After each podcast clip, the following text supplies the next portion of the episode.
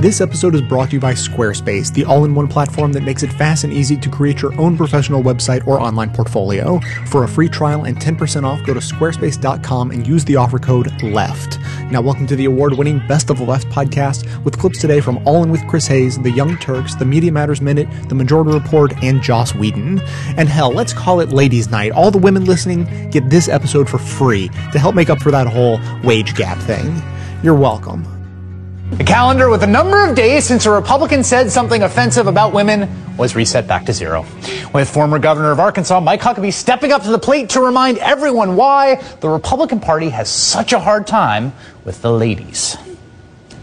Women I know are outraged that the Democrats think that women are nothing more than helpless and hopeless creatures whose only goal in life is to have the government provide for them birth control medication. Women I know are smart, educated, intelligent, capable of doing anything that anyone else can do. You could say the Republican Party has a problem with women. Even when life begins in that horrible situation of rape, that it is something that God intended to happen. If it's a legitimate rape, the female body has ways to try to shut that whole thing down. Back in my days, they used bare aspirin for contraceptives. The gals put it between their knees. And it's not just rhetoric. In states and in courts across the country, Republicans are pushing to criminalize abortion, restrict access to birth control, and limit women's access to basic healthcare services. All genuinely radical positions that have led to actual policies that have made women's lives worse. And all of those positions and policies have translated into a real problem at the polls. Women aged 30 to 49, new moms, young mothers. You can't have a gender gap of, as Nora pointed out, 19% and expect to be elected to a national party. You'll often hear from conservatives, there is no war on women. Republicans just need to learn how to talk to them. Republicans are being counseled to run against women. The GOP is teaching its male candidates messaging against female opponents, not to use phrases like Todd Akin did, a legitimate rape. Apparently, that lesson didn't quite sink in. Just ask the guy headlining today's RNC winter meeting. And if the Democrats want to insult the women of America by making them believe that they are helpless without Uncle Sugar coming in and providing for them a prescription each month for birth control because they cannot control their libido or their reproductive system without the help of the government, then so be it. That's just the latest example this week of the Republican playlist for the ladies. Meet Congressman Steve Pearce of New Mexico. He's offering up marriage tips in his new book. The wife is to voluntarily submit, just as the husband is to lovingly lead and sacrifice. The husband's part is to show up during the times of deep stress, take the leadership role, and be accountable for the outcome, blaming no one else. Then there's former Governor Haley Barbour. Here's how he described the mayor of Hoboken. This is a lady mayor who asked for $127 million of hazard mitigation money from the governor. On second thought, there's certainly no difference between a lady mayor and a man mayor, except in this Christie story, the first person was a mayor who happened to be a man. The second person was a mayor who happened to be a lady, and you don't want to get them mixed up. Thankfully, another conservative looked past gender on the matter. The lieutenant governor seems a little bit more at home with makeup than the mayor. Is there anything to learn from that? I'm just asking. But perhaps the most personal and nasty invective from the GOP this week has been directed towards Wendy Davis, a Democrat from Texas who is running for governor. Her 11-hour filibuster of an anti-abortion bill that eventually passed turned her into something of a feminist icon. And target number one for conservatives who nicknamed her Abortion Barbie. So when the Dallas Morning News published a profile this week revealing that, gasp, her husband helped pay for her college, the knives came out. This Wendy Davis out of Texas is a genuine head case. She was neither supporting her family nor raising her kids. She married a sugar daddy. So yeah, the suggestion that she pulled herself up by her stilettos and made it through Harvard Law School doesn't exactly jibe with the fact that her husband, her then husband, paid for it all. The Republicans' biggest problem with female voters is that Republicans keep haphazardly telling the truth about their worldview. And if you think they have trouble controlling themselves now, just wait until they're running against Hillary Clinton.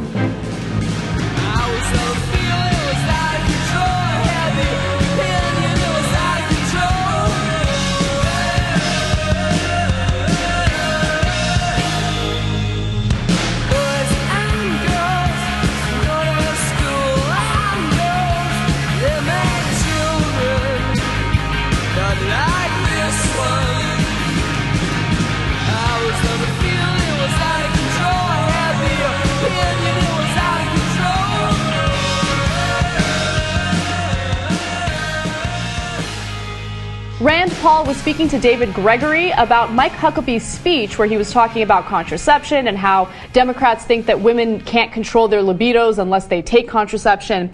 Well, during that interview, he decided to comment a little bit on this war on women and whether or not it really exists. Take a look. We have a lot of debates in Washington that get dumbed down and are used for political purposes. This whole sort of war on women thing, I'm scratching my head because if there was a war on women, I think they won. You know, the women in my family are incredibly successful. I have a niece at Cornell Vet School, and 85% of the young people there are women. In law school, 60% are women. In med school, 55%.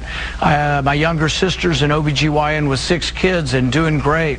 You know, I don't see so much that women are downtrodden. I see women rising up and doing great things, and in fact I worry about our young men sometimes because I think the women really are out competing the men in our world.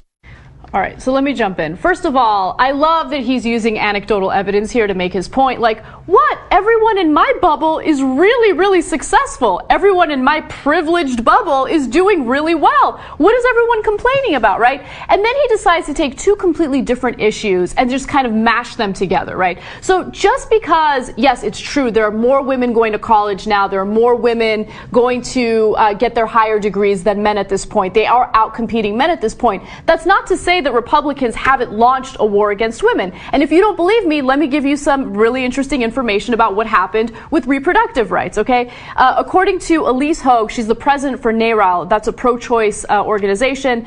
In 2013, once again, we saw a litany of attacks against reproductive freedom in state legislatures across the country. In an environment of constant attacks on reproductive freedom, we play a lot of defense. When it comes to reproductive rights, there's been cuts in funding, mandatory waiting periods, funding pregnancy crisis centers instead of actual clinics where women can get their reproductive health, mandatory ultrasounds, 20-week bans, in some states less than 20 weeks. Idaho, Kansas, North Dakota, and Texas have spent a combined $3,228,000 defending anti-abortion laws over the past several years.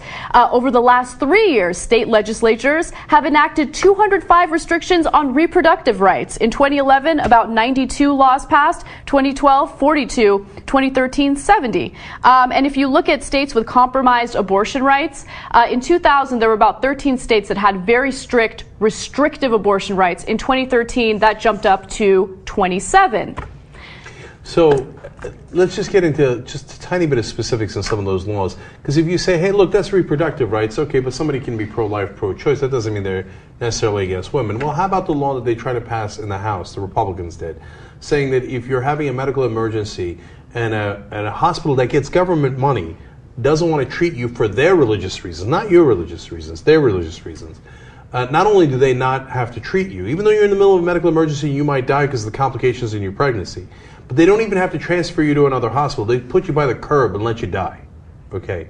Now, that's not, hey, pro-life, pro-choice.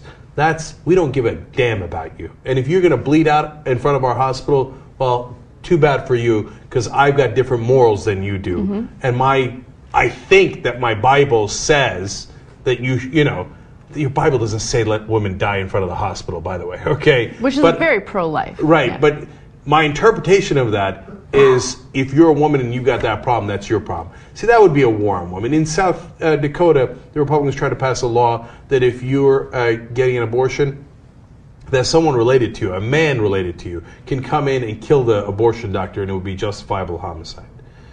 Okay, so, I mean, it's not just taking away reproductive rights. It's extreme. There's the forced ultrasounds throughout the country. You think women want forced ultrasounds? See, they're forced. They're not voluntary. If they wanted an ultrasound, they could ask for one, right? See, that would be the war on women. So now, Rand Paul, I think, Anna, you're 100% right. Saying, look, everybody in my rich family is doing well. Yeah. Oh, is that right, Rand? Thank you. We appreciate that. And you're right, Anna. I agree with you. I think women are doing great in education, right? And I think there's a small part that I agree with Rand Paul. Men got to pick it up a little bit in terms of educational success, etc. But that doesn't mean that the Republicans aren't trying to keep down women in different ways. In fact, he didn't even say that. If you listen carefully, he's saying if there is a war on women, women are winning. Like, he's lamenting that the Republican war on women isn't really working, and women are winning anyway, God damn it. Yeah, now, he didn't say God damn it. He painted it in a positive light, right?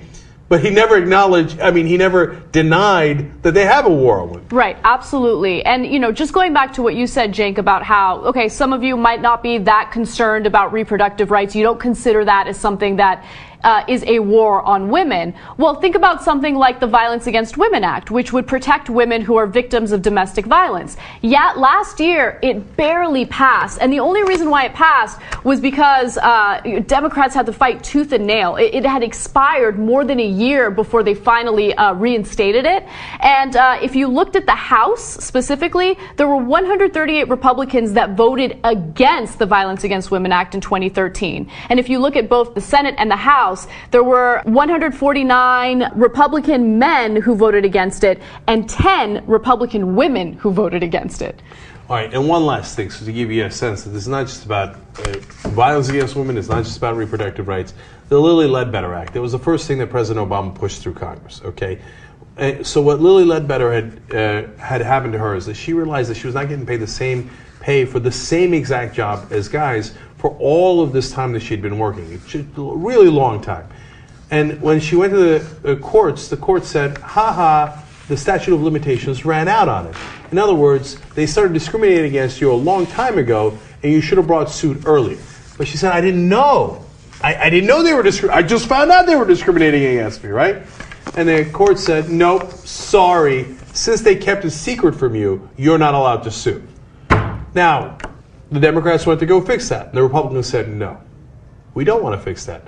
We want an employer to have the right to pay women less and keep it secret. Mm-hmm. And if they kept the secret effectively, then women will get paid less for all that time, all those decades. They'll get paid less, and we won't have to give them a dime. Now, gee, I wonder if that's a war on women or not. And Democrats, to their rare credit, did the right thing in that case and said, no, if a woman can show to you that she did the same job, of course you should be able to demand the same amount of money. So the Republicans literally say if you're a woman, you should not get paid the same amount. Or that, to be fair, whether you should or shouldn't is up to the employer, right? And if he doesn't want to pay you, he should be able to get away with that, right? Now, how is that not a war on women?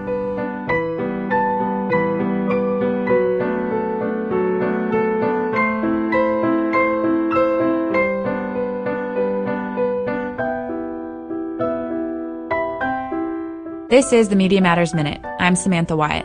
Congresswoman Michelle Bachmann recently told Fox's Bill O'Reilly she wasn't sure America was ready for a female president. The next night, O'Reilly hosted Kirsten Powers and Kate Openshain to follow up. There's got to be some downside to having a woman president, right? Something that may not fit with that office, correct?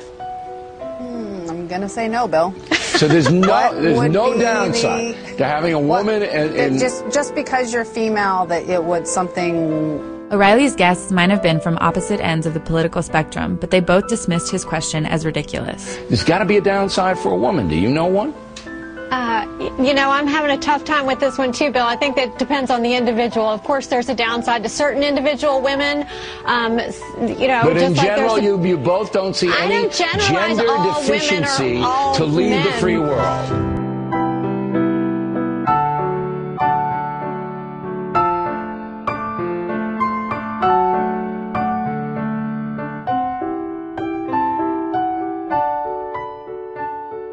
If you want to approve Ms. Hess' point, simply put this interview on the internet and read the comments. Yeah. Oh, no, the comments were happening. The comments on our live stream. There's our listeners who listen to the show every day on our YouTube live stream, Majority Report Live. And I am in shock at some of the things that are being said, yes. It pretty much comes down to, but what about the poor men? Right. What about the men? But I don't think it's just feminists who have this problem. Read some of the comments on your videos criticizing Alex Jones. Yes, but with that said, I think it really, you know, it's of a different sort because, yes, the Alex Jones, fans have a particular bent to them. I think the difference is that there's nothing, just about everything else I comment on, I get nothing like that. And even those comments for the most part. I mean, it's one thing. Like, yeah, it's a Zionist Jew-run Jew, but it's not even as sort of personal. I've gotten comments that are just like, I've gotten some pretty threatening stuff over the years, but you know, not in the gun stuff, not in the same degree or amount. And I will say this: to the extent that I have gotten those, it's not like they always just bounce off of me. I mean, there are moments where it's like, hey, wait a second, this is a little disturbing, and more so particularly since I've been a father. But so I can only imagine if I was to get a tsunami of these things, like many of these women do, what that would do to my ability to turn out content. I mean, which is why I, you know, wanted to make sure that I congratulated Amanda Hess. And I think to a certain extent we should also have a certain appreciation for all women who are subjected to this online. I mean, just a rolling appreciation sort of. I mean, there's certainly a difference in the comments when someone is saying to someone who puts something out there, like, this sucks, you're a failure, no one will miss you when you die. And then what a lot of women get, which is, I am going to find you and rape you and kill you. Right. I don't know if this anecdote is precisely what your guest is talking about, but a woman who works for GameSpot wrote a review for GTA 5 where she criticized it for misogyny. She subsequently deluged by a campaign and presumably dudes trying to get her fired, despite still giving the game a 9 out of 10 score. I think the type of response that our guest was talking about was more of the nature of sort of personal misogynistic. But it intersects. That one I think was even worse, actually, because I believe the reviewer was actually transgender. Oh, wow. But where it intersects and where the legal implications are interesting is to at what point does this become an infringement on employment and work? That's what she was talking about. Right. And there's a direct connection there between literally a crusade to have somebody fired because they did their job as a writer. I mean, look, I'm not as bothered by that as long as it's not oriented towards her being a woman. Well, I mean, in that case, in a lot of these cases, it's kind of inseparable. I hear what you're saying. And there's nothing wrong per se. I mean, I think the issue that Amanda Hess was writing about, and which was talking about that professor was talking about this as being a sort of a discriminatory, is that if women have to shut their computers or get off Twitter or have to hesitate to write certain things because of the fact that they're a woman. Like a review of Grand Theft Auto where you raise some of the issues. But a male could have written the misogynist and gotten the same. It just depends. I don't know that there would have been a campaign to get their job. That's all I'm saying. Yes. RadioOg host. Telling women to get off of Twitter or close their laptops is essentially equivalent to saying, well, maybe you shouldn't be there anyways. Eggnog queen. Yeah. And some of it is sort of like, maybe you had it coming. Eggnog Queen, amazing interview today. I'm also a writer online, and personally harassing comments I get from men boil down to know your role.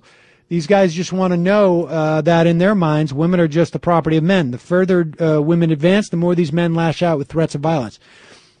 You know, it's interesting because I really wonder, like, the most sort of, I don't wade into comment sections too much, but for on YouTube sometimes.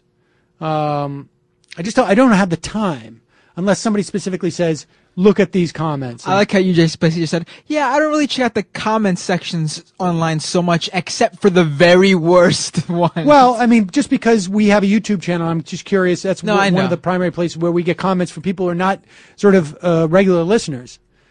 But I know that on YouTube, my sense is that, and maybe this is just, it's not founded on any data, so... that the audience is younger. And I wonder how much, I mean, that's what I'm really interested in is how much of the cohort that will do street harassment is the same cohort that will do it online? And what do they share demographically speaking? Like, is it younger? I mean, are these just like sort of like teenage boys who, and I'm not diminishing the the implications of the threat, because there's, first of all, for the victim, there's no way for them to know. Second of all, what does it matter? Teenage boys can be just as threatening.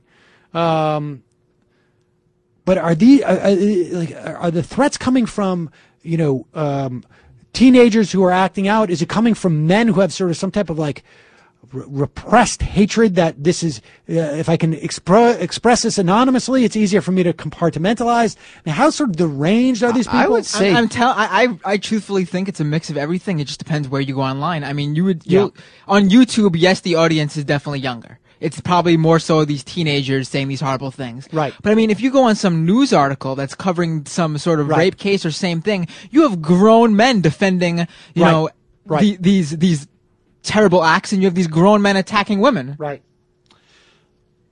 Yeah, I mean, I think just by looking at Matt's work with public shaming alone, you know that these come from like every possible... Yeah, it's a good time to... What is the name of the Tumblr blog? Publicshaming.tumblr.com. Yeah. Check that out if you want to see how disgusting some people are. Jabberwocky. Telling women to get off the internet to avoid harassment is like telling women to wear a burqa or be escorted by a male guardian to avoid street harassment. Sandinista, your guest is right on about the abuse issue being a society-wide problem. The internet and other media simply broadens the number of abuses. I recall how actress Anna Gunn wrote about receiving death threats on simply for playing the antagonistic white wife on Breaking Bad. I remember, I mean, actresses I've worked with in... you know, back in the day, were always very leery about, like, having magazines around with their address on it. I mean, it's a concern.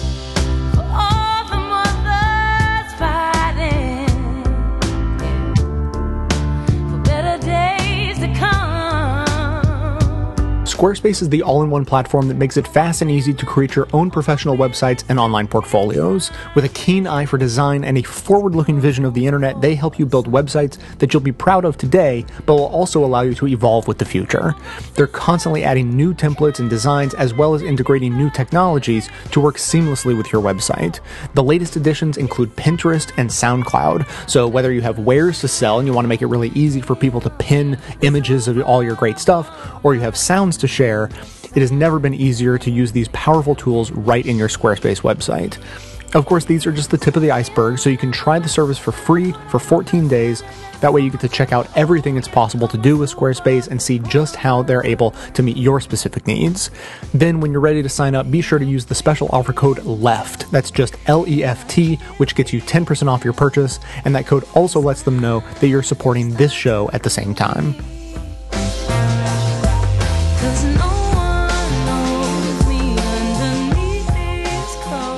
Rand Paul is on a mission to talk some sense into people like myself and others who keep talking about the Republican Party waging a war on women. Yesterday, Paul appeared on both Meet the Press and CNN to defend the GOP, and I will give this to him. He did successfully make it through not one but two entire interviews without saying libido or Uncle Sugar. He even avoided making unfortunate comments like this. I'm going to be very blunt. The left tries to win the women's vote by talking from the waist down. Rand Paul managed to avoid Alan West territory, but what he did do was make an argument essentially that there is no war on women because there are women in his own family who are doctors and going to school to be veterinarians. Or as his colleague Haley Barbour might say, lady vets. Who'da thunk? This whole sort of war on women thing, I'm scratching my head because if there was a war on women, I think they won. You know, the women in my family are incredibly successful. I have a niece at Cornell Vet School, and 85% of the young people there are women. My younger sister's an OBGYN with 6 kids and doing great. I have a lot of successful women in my family, and I don't hear them saying, oh, woe is me, this terrible, you know, misogynist world. They look out and they're conquering the world. The women in my family are doing great, and that's what I see in all the statistics coming out. Now, Rand Paul is right that, yes, over the past several decades, there have been massive historical strides in women's educational attainment. What Paul didn't mention when talking about all the successful women in the Paul family is that at every single educational level, women still make less in real wages than men by a lot. This is the chart for real wages for men by different educational level, and this is that same chart for women. As you can see, from a high school education to a graduate degree, all the way up to PhD, women are making less than men. But perhaps the most important and deliberate omission from Paul was any mention of women's reproductive rights. Rand Paul and others on the right prefer to talk about women's equality in the workplace as a distinct issue that has nothing to do with whether or not women can control their own bodies. Right now, the Democrats are making the argument the two cannot be separated, and that argument has been resonating with women for very good reason, not least of which is that while Rand Paul may want to go on Meet the Press and not talk about abortion or reproductive choice, he has a very clear record on the issue. In 2009, the AP wrote that Paul opposes abortion without exception, not even in cases of rape, incest, or the health of the expectant mother. In 2010, he filled out a questionnaire for the Kentucky Right to Life Association, reaffirming that he opposes abortion in cases of rape and incest. In 2011, he tried to hold up a flood insurance bill with a fetal personhood amendment to recognize life begins at conception. And last year, he introduced a similar bill, the Life at Conception Act, which would give fertilized eggs the same legal rights as people, effectively outlawing abortion. This week, the House is expected to vote on the No Taxpayer Funding for Abortion Act, a bill that could effectively ban abortion coverage through the new health care exchanges, not just with taxpayer dollars, but just with private money in those exchanges. And you know who's one of the original co-sponsors of that bill? None other than Rand Paul, who boasts on his website that I'm 100% pro-life and proud to be an original co-sponsor, the No Taxpayer Funding for Abortion Act in the Senate.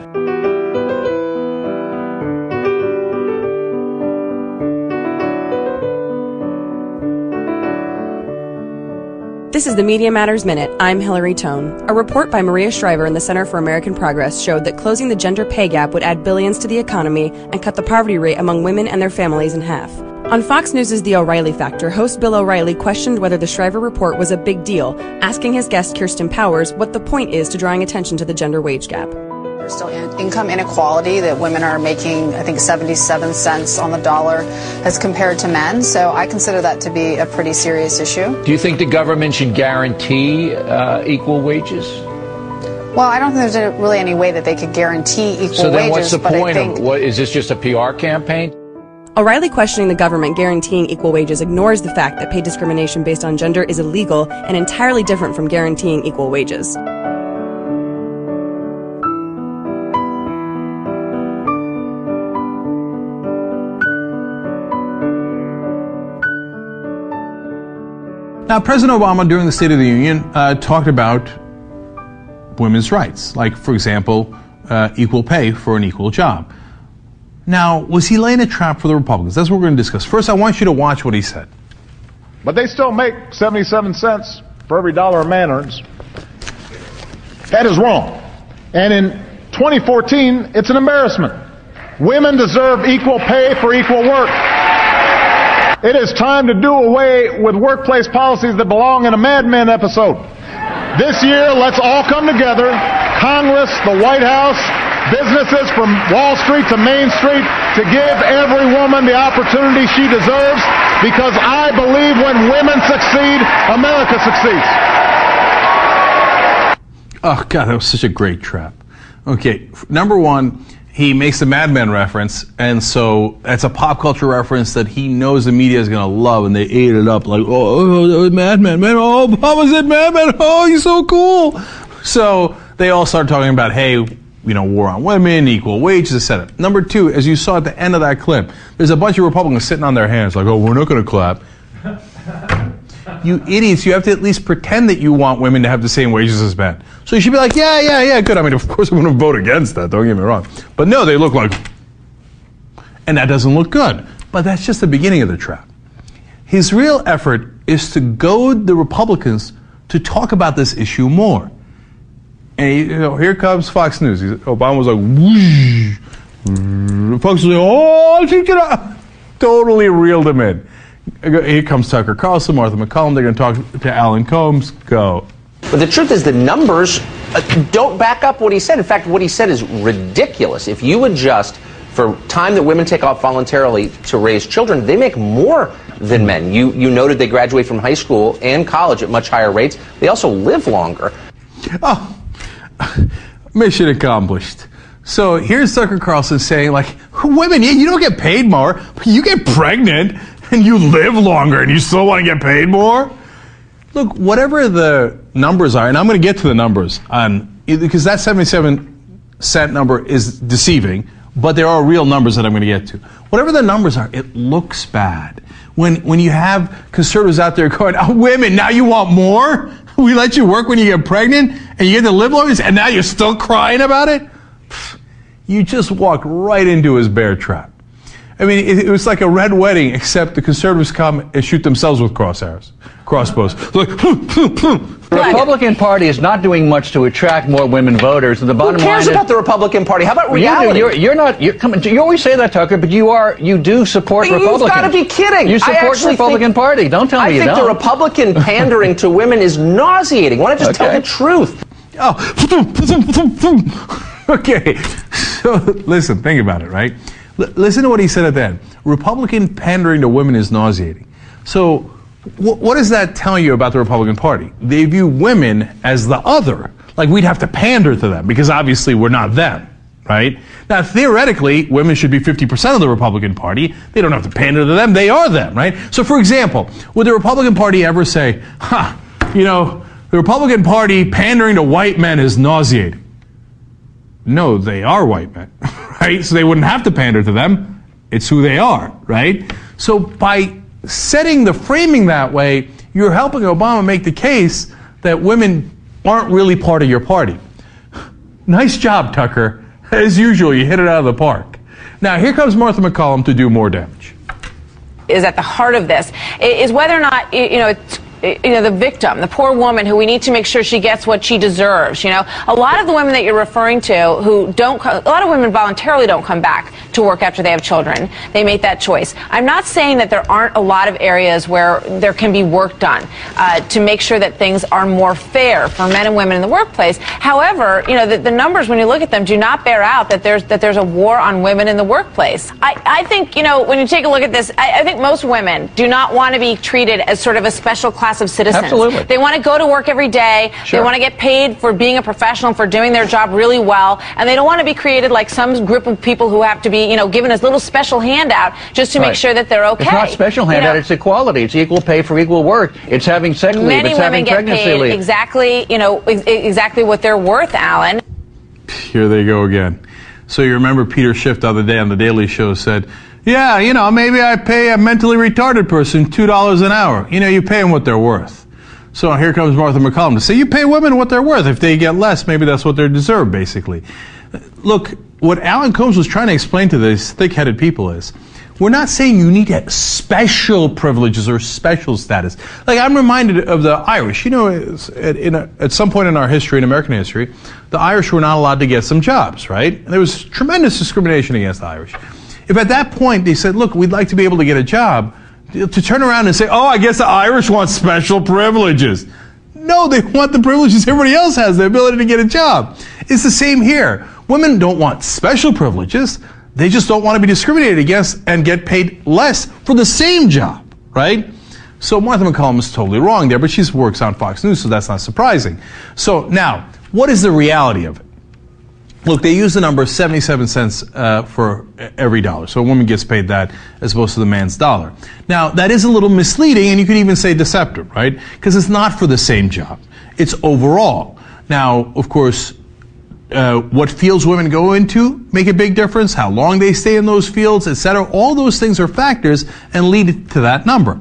But when you look at the same field, oftentimes you get the same results. For example, in the medical field, women doctors make, on average, $50,000 less than male doctors.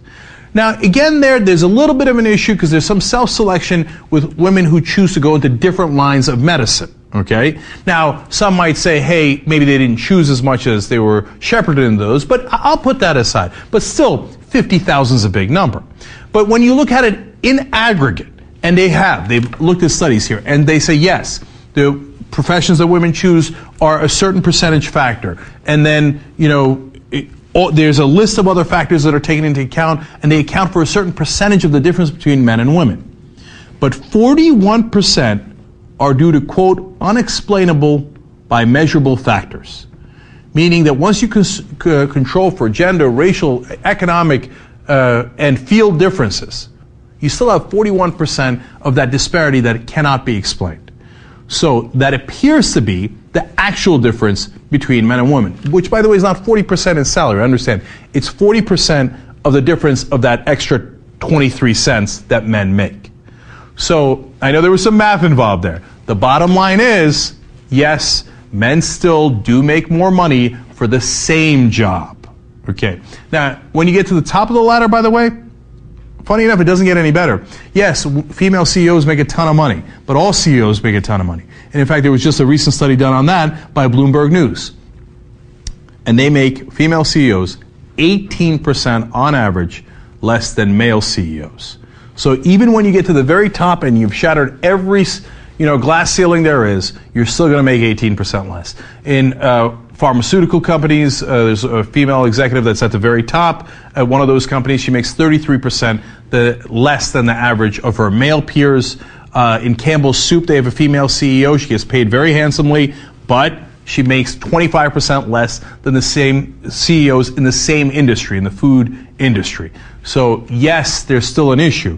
And when Fox News goes and pretends that there isn't an issue and insults women while they're doing so, all they're doing is helping the Democrats and President Obama in this issue that they're never going to win, right? Because they're not on the right side of it. Look, one last thing to give you a sense of why they're not on the right side of it. Nobody's saying, hey, go and say, okay, to every employer, this is what you should pay a man and a woman, and we're going to dictate that, right? But, for example, the Lily Ledbetter Act said, hey, you know what? If a woman is discriminated against at work, if she could prove it in a court of law, don't run the statute of limitations on her for stuff she didn't know about. Run the statute of limitations, which is normal, like the amount of time you have to bring a case, once she finds out about the discrimination. Now, the court ruled the other way and said, nope. If they started doing the discrimination a long time ago and she never found out about it, too late, you can't bring that suit. That is obviously unjust to women. So the Democrats passed the Lily Ledbetter law saying that women should be able to get a redress of those grievances when they can prove that they have been discriminated against. And the Republicans overwhelmingly voted against it. That's what they mean by the war on women. So the Republicans look at that and go, no, I'd rather protect the corporations than give women an equal pay, even though they can prove in a court of law that they deserve it.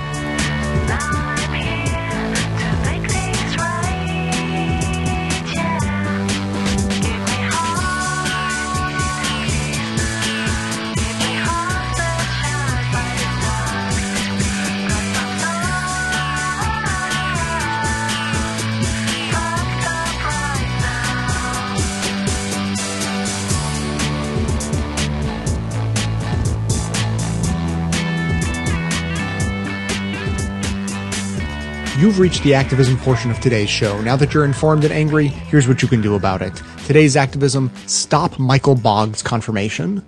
Feminism and reproductive justice are both about more than abortion access, much more. They're about equality, full bodily autonomy, control over one's destiny, economic equity, justice, and the inclusive philosophy on life and health. President Obama has a mixed record on these tenets, mostly blaming an intransigent group of Republicans in Congress. They've made passing even routine, traditionally non-political legislation a headache, but in one area, the president and his administration have nearly sole control, with the filibuster changes in the Senate approving judicial nominees and filling the unprecedented number of vacancies in our country's overburdened court system is now a relative breeze. This makes the nomination of Michael Boggs, currently a Georgia appeals court judge and former Georgia state legislator, particularly baffling. As reported by Jessica Mason-Picolo, RH Reality Check senior legal analyst, the Obama administration agreed to appoint 3 nominees, pre-approved by Georgia Republican senators, to the Federal District Court of Georgia. In exchange, Republicans agreed to end their filibuster of the nomination of Jill Pryor to the 11th Circuit Court of Appeals. So, Obama got 1 confirmation, and in return, Republican Senators Saxby Chambliss and Johnny Isaacson get to pick 3. Yes, it's as lopsided as it sounds. In response to this deal, a coalition of 27 groups, including NARAL Pro-Choice America, Human Rights Campaign, Democracy for America, Move On, and Progressive Change Campaign Committee, have joined with Congressman John Lewis and other civil rights leaders in Georgia, calling for the president to withdraw Boggs' nomination. You can add your voice by contacting your legislators through the NARAL and Move On prepared email forms, via their websites, and in our segment notes. This nomination is of particular importance, and all of our voices are needed to stop Boggs from being confirmed. As Picolo explains, Georgia is part of the 11th Circuit Court of Appeals, a federal circuit that includes Alabama and Florida. Federal and state courts in this jurisdiction alone will consider the constitutionality of state-level reproductive rights challenges, attacks on immigrant rights, voting rights, and stand-your-ground laws.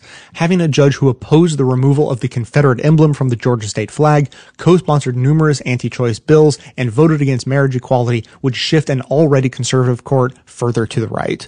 Boggs is an affront to every aspect of feminism and, more broadly, progressivism.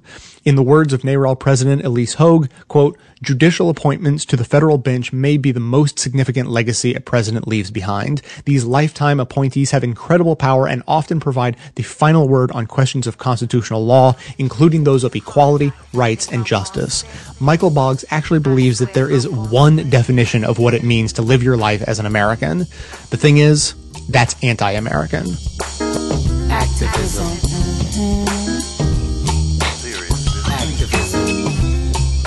Come on out from in front of the television.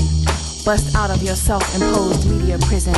There's a whole big world out there, y'all. And some serious stuff is going down. Civil war, intolerance, AIDS, obliteration.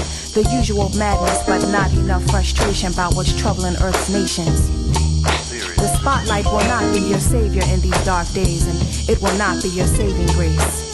Why not replace your dreams of gracing life's stage with action? I hate feminists. Is this a good time to bring that up? Is this the right forum for that?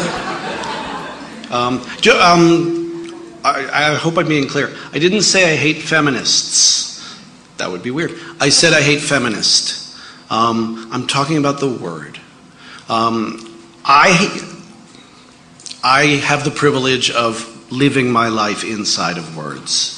And part of being a writer is creating entire universes, and that's beautiful.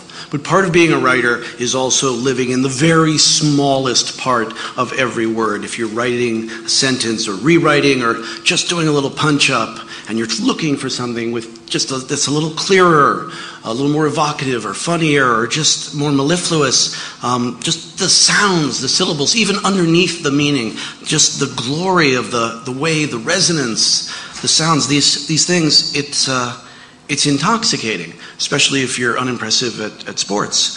But the word feminist, it doesn't sit with me. It doesn't add up. And I want to talk about my problem that I have with it. First of all, on a very base level, just to listen to it. Because it starts, we start with femme, which is good. I think that's promising. Femme, it's nice, but it's strong. F is a very porous letter. It's sort of, very inclusive. You're ready to grow there. It's not too wimpy. It's not like, some girl from Lord of the Rings whose name is like... It's got some... There's some meat there. We can work with this. Okay? And we go to in. Femme in. Okay. Not as impressive, but they can't all be Rose's turn. Sometimes you got to just get from A to B. So we let in go. Ist. Hate it. I hate it. Fail on ist. It's just this little dark... black little, it must be ist. It's Germanic, but not in the romantic way. It's just this terrible ending, this wonderful beginning. This word for me is so unbalanced. It's like, just tonally, it's like watching a time-lapse video of fresh bread being put in the oven and burnt. And I think that's universal, right? I mean, we were all having the video bread thing, right? That's not just me.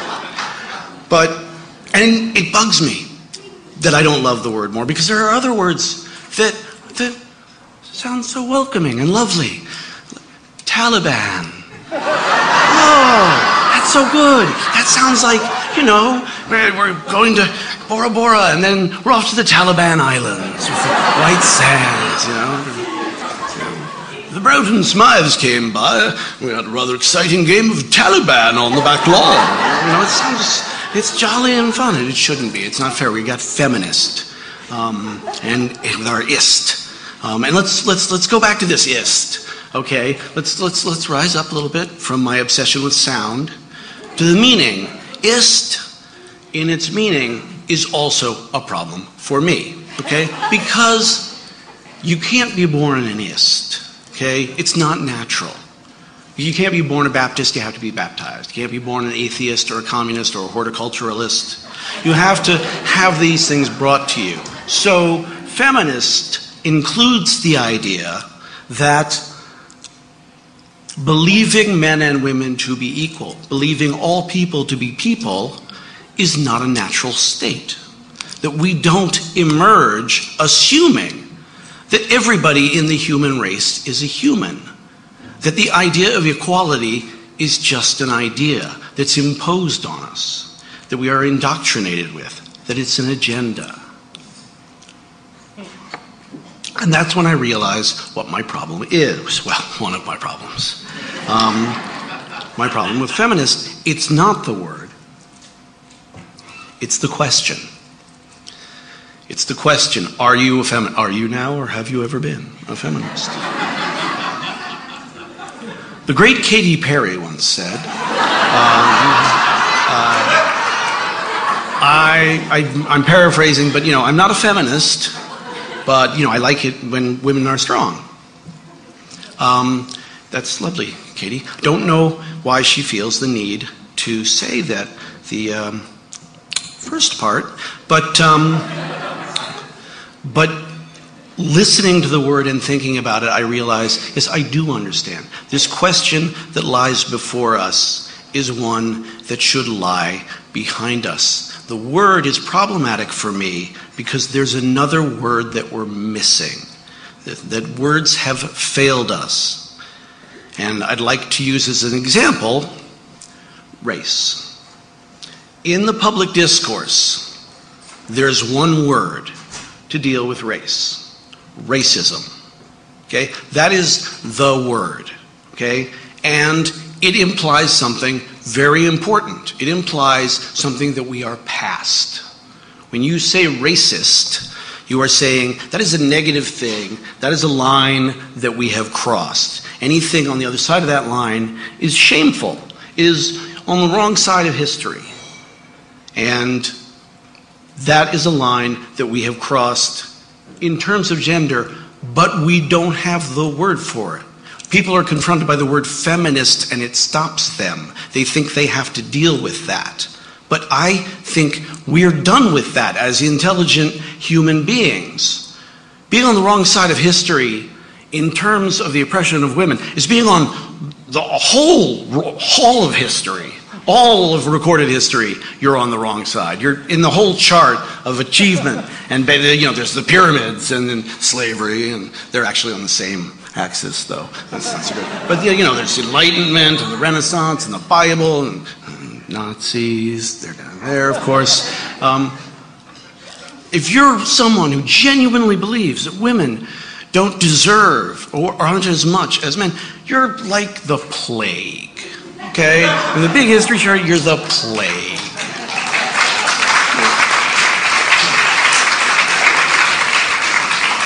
Big hand for the plague. Okay. But the good news, you're not Nazis, okay? Because they had a plan, right? Plague doesn't have. Plague is just like death, kill, horror. It's just. It's like one of those inflatable sort of car dealership, you know, two guys, and, I don't know, rats, buboes, everybody die. Like it has no. It doesn't get it. It doesn't get it. It doesn't know. It's just pointless and deadly. Okay? So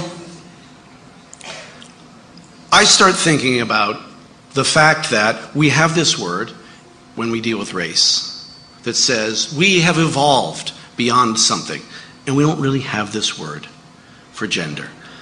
Now, you could argue sexism, but I'd say that's a little specific. People feel removed from sexism. I'm not a sexist, but I'm not a feminist. They think there's this fuzzy middle ground. There's no fuzzy middle ground. You either believe the women are people or you don't. It's that simple. And it's also the specificity of the thing, sexism. It just evokes It basically evokes like a fat guy from the 70s in a powder blue three-piece suit. Like, that's what we think of. Misogynist.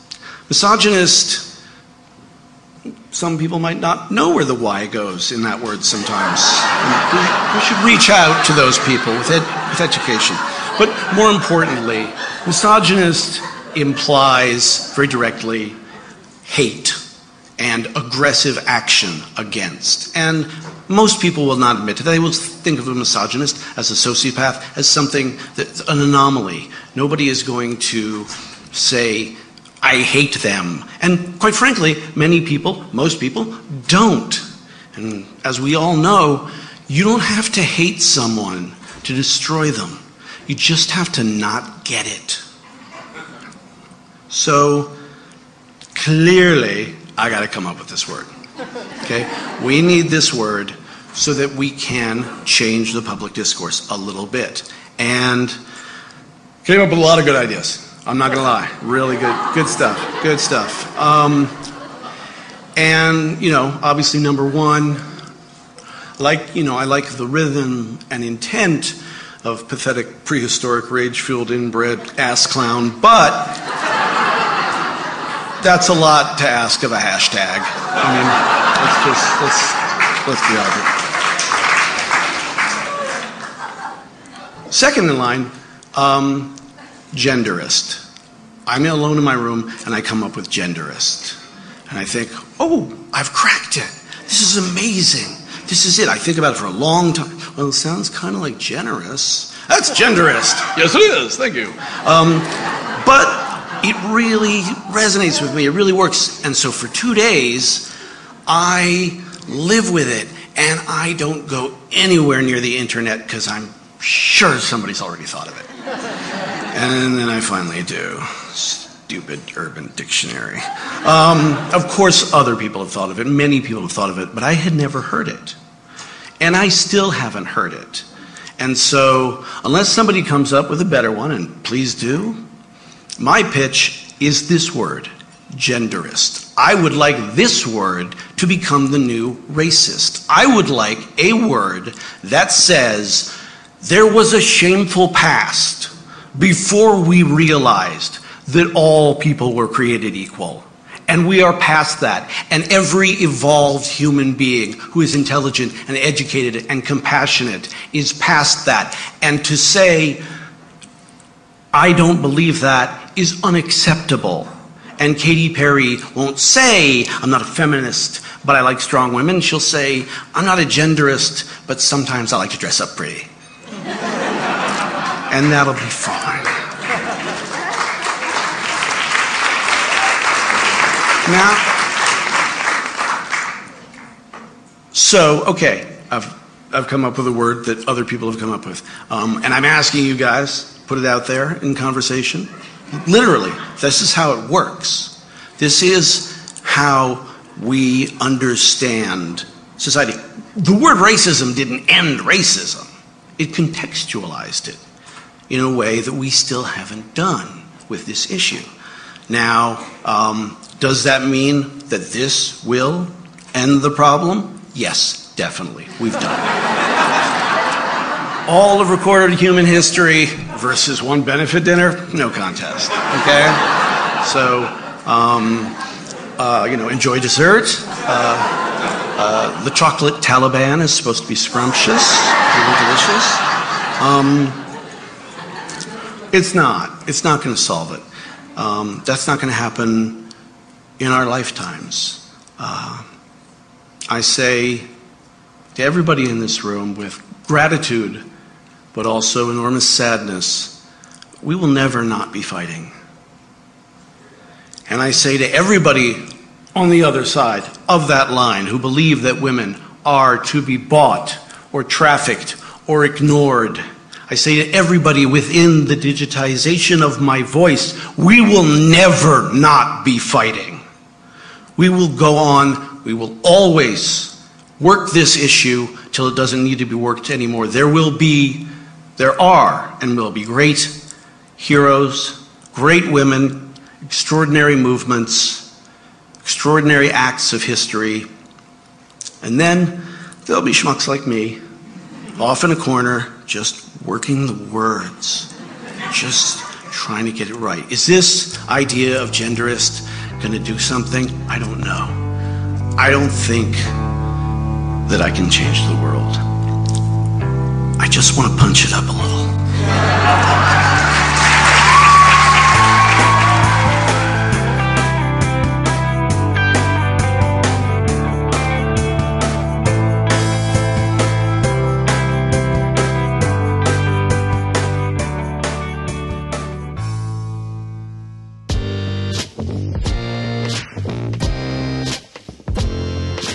Hello, Jay. This is Perry from Greene County, Indiana. I've got an activist call to action that you might like. I've been listening critically to your podcast for years now, 4 or 5, I can't even remember how many, and literally loving it every time. And now, after much self-reflection, I've decided to take the next step in our relationship. I just donated my Twitter and Facebook feed to the Best of the Left. I have to admit, I love it. I love the Best of the Left. It's part of me. I'm a hard man to love, but you've won me over. If you're like me and have been enjoying and silently endorsing this podcast, now is the time to jump on the bandwagon. The planet isn't getting any colder, and the 2014 elections are about to heat up. If you care about the issues that Jay highlights as if they were part of you, make them part of you in a digital sense. Share with your friends and allies what is going on in your brain. Donate your Twitter and Facebook feed to the Best of the Left. Do something to share the love. Thank you, Jay. Hey, Matt, up in Negaunee, Michigan again. Responding to your reply to me regarding gender issues, and I explained that I feel more comfortable with the term queer than with the term straight. I like the idea of queerness being simply other than whatever. You know, you might have boxes on a census form, male, female, or other, and queer would be the other. And I want to say that what you said essentially sounded to me like, no, you can't be that. Get back in your box. What you're telling me is that you know more about my identity and my experience of the world than I do, and so you're going to dictate to me that I'm not allowed to use a particular term. And I want to accuse you of a little bit of hubris there, thinking that you understand or know more than you do about another person without getting the whole story. And part of what I like about queer theory is the idea that everybody gets to regard themselves however they like. And another kind of aspect of this whole gender difference thing is that we continue to oversimplify things as long as we continue to require everything to be phrased in terms of binary. So you're either male or female, you're either gay or straight, you're either this or that. And that's, you know, creating all these little boxes to shuffle the people of the world into.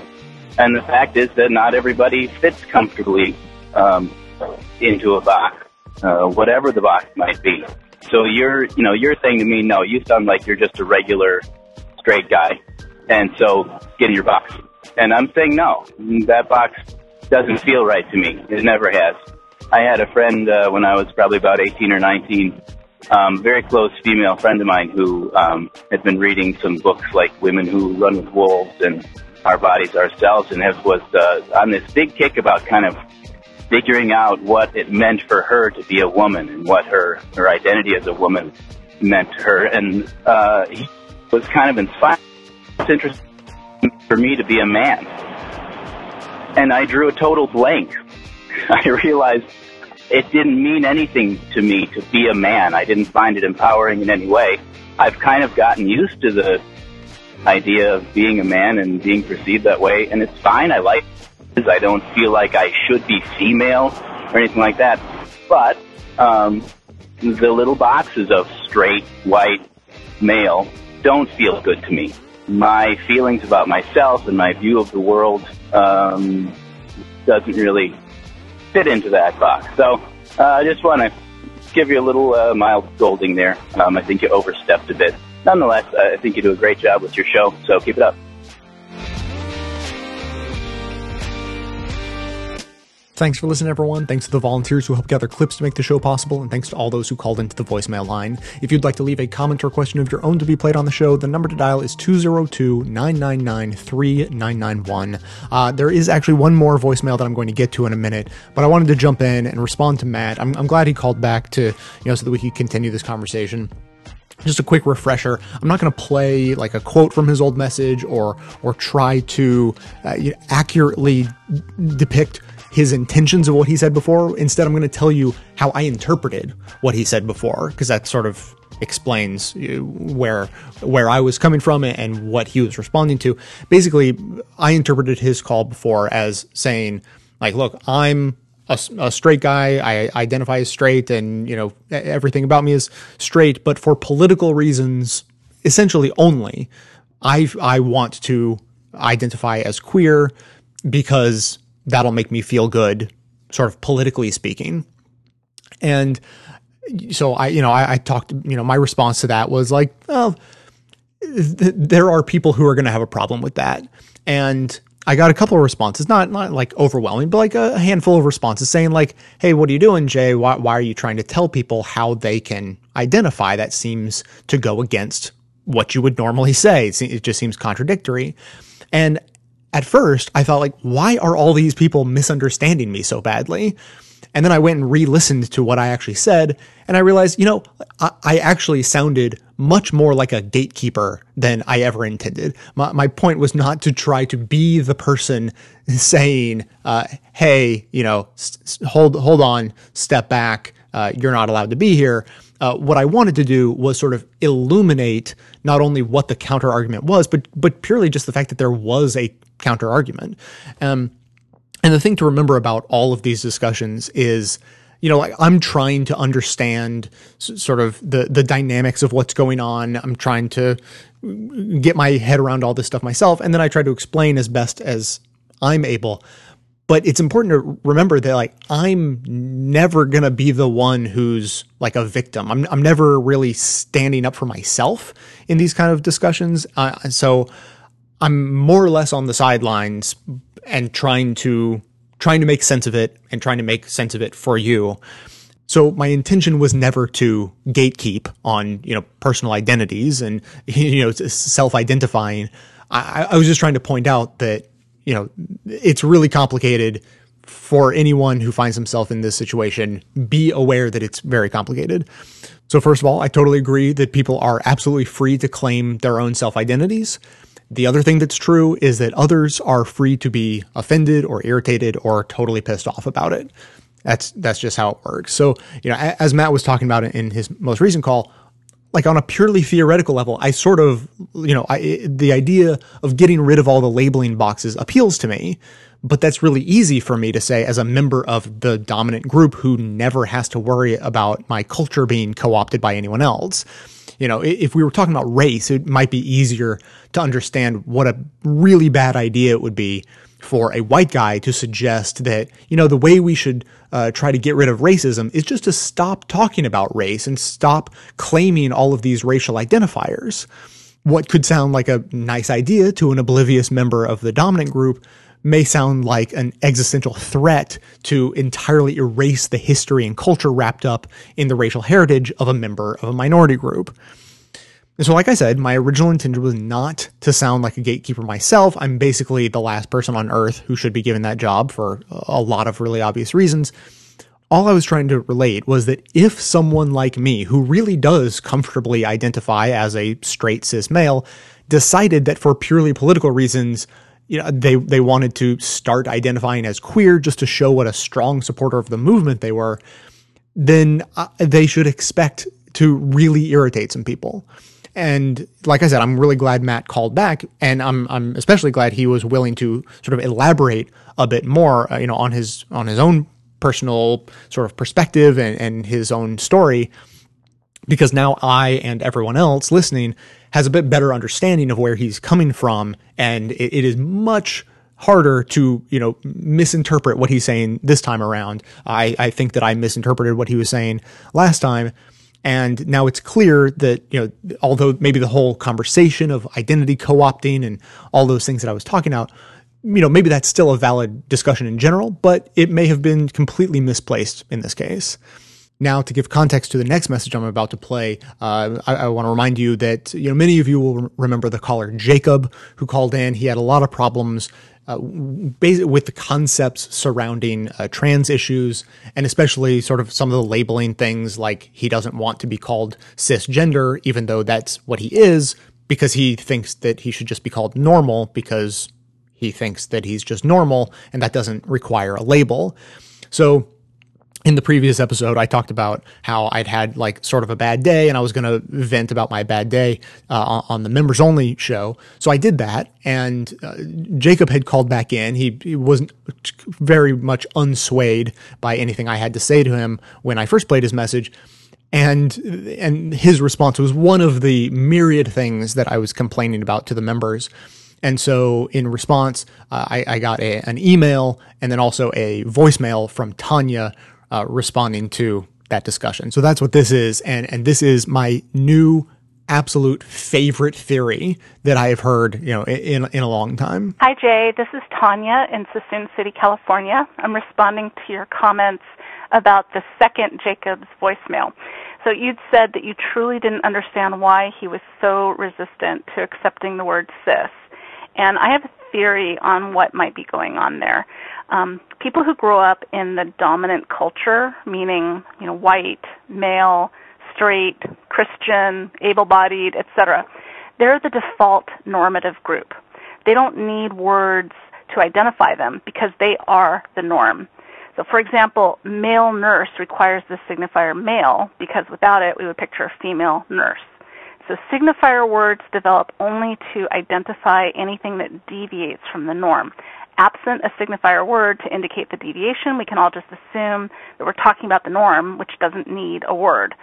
Now, the folks in this group occupy such a position of privilege in the very fact that their whole identity is normative, that when we start using language that seeks to distinguish them, using categories that had previously been used only to identify deviations from the norm, that severely threatens their privilege. The implication is that there's no longer a norm, they're no longer in it, but rather there's just lots of varieties of categories, all of which need a descriptor, and will no longer use language just to explain a group that deviates. The old norm itself is now another group within a large group of varieties that all hold equal standing and respect. So that's a huge threat to the dominant culture, and that's why I think Jacob and others like him reject accepting that they are cis. They just want to hang on to being the norm, which now is being taken away from them as we start to normalize everyone. Thanks, Jay. Very well said. So huge thanks to Tanya for that contribution. I really feel like she dropped a piece of the puzzle into place for me. And I thought of another example that I think will really put this whole concept into stark relief. I am certainly not saying that Jacob or anyone like him would say something like this, because I truly don't think that he would.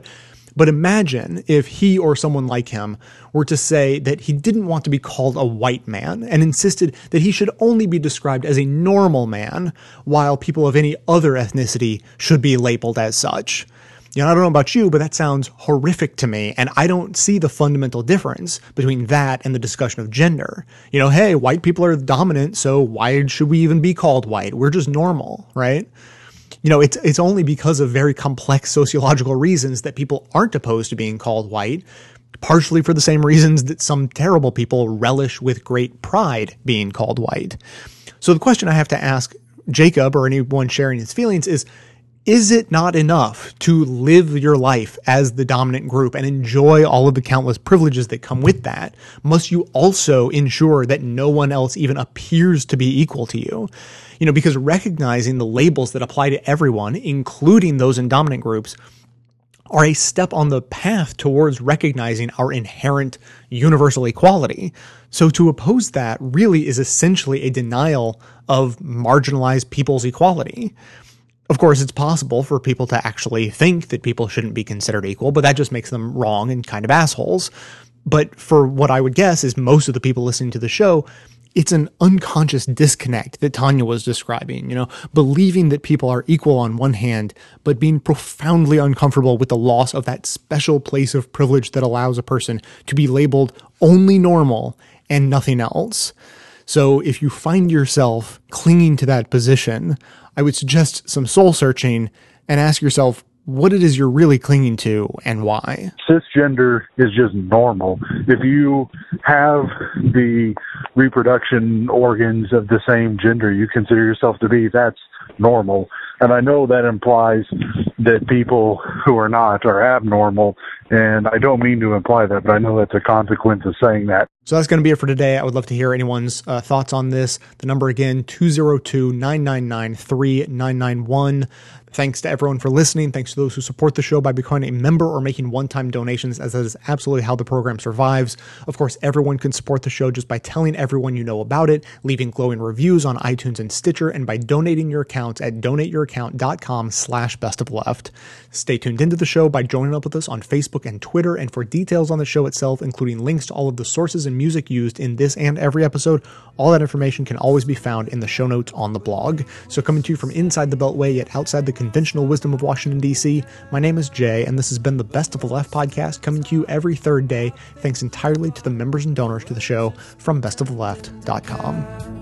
And it's a crying shame how we get so trained we can't see past our sad stories and wonder why we're missing. We can't see past our sad stories and forget how to listen. We can't see past our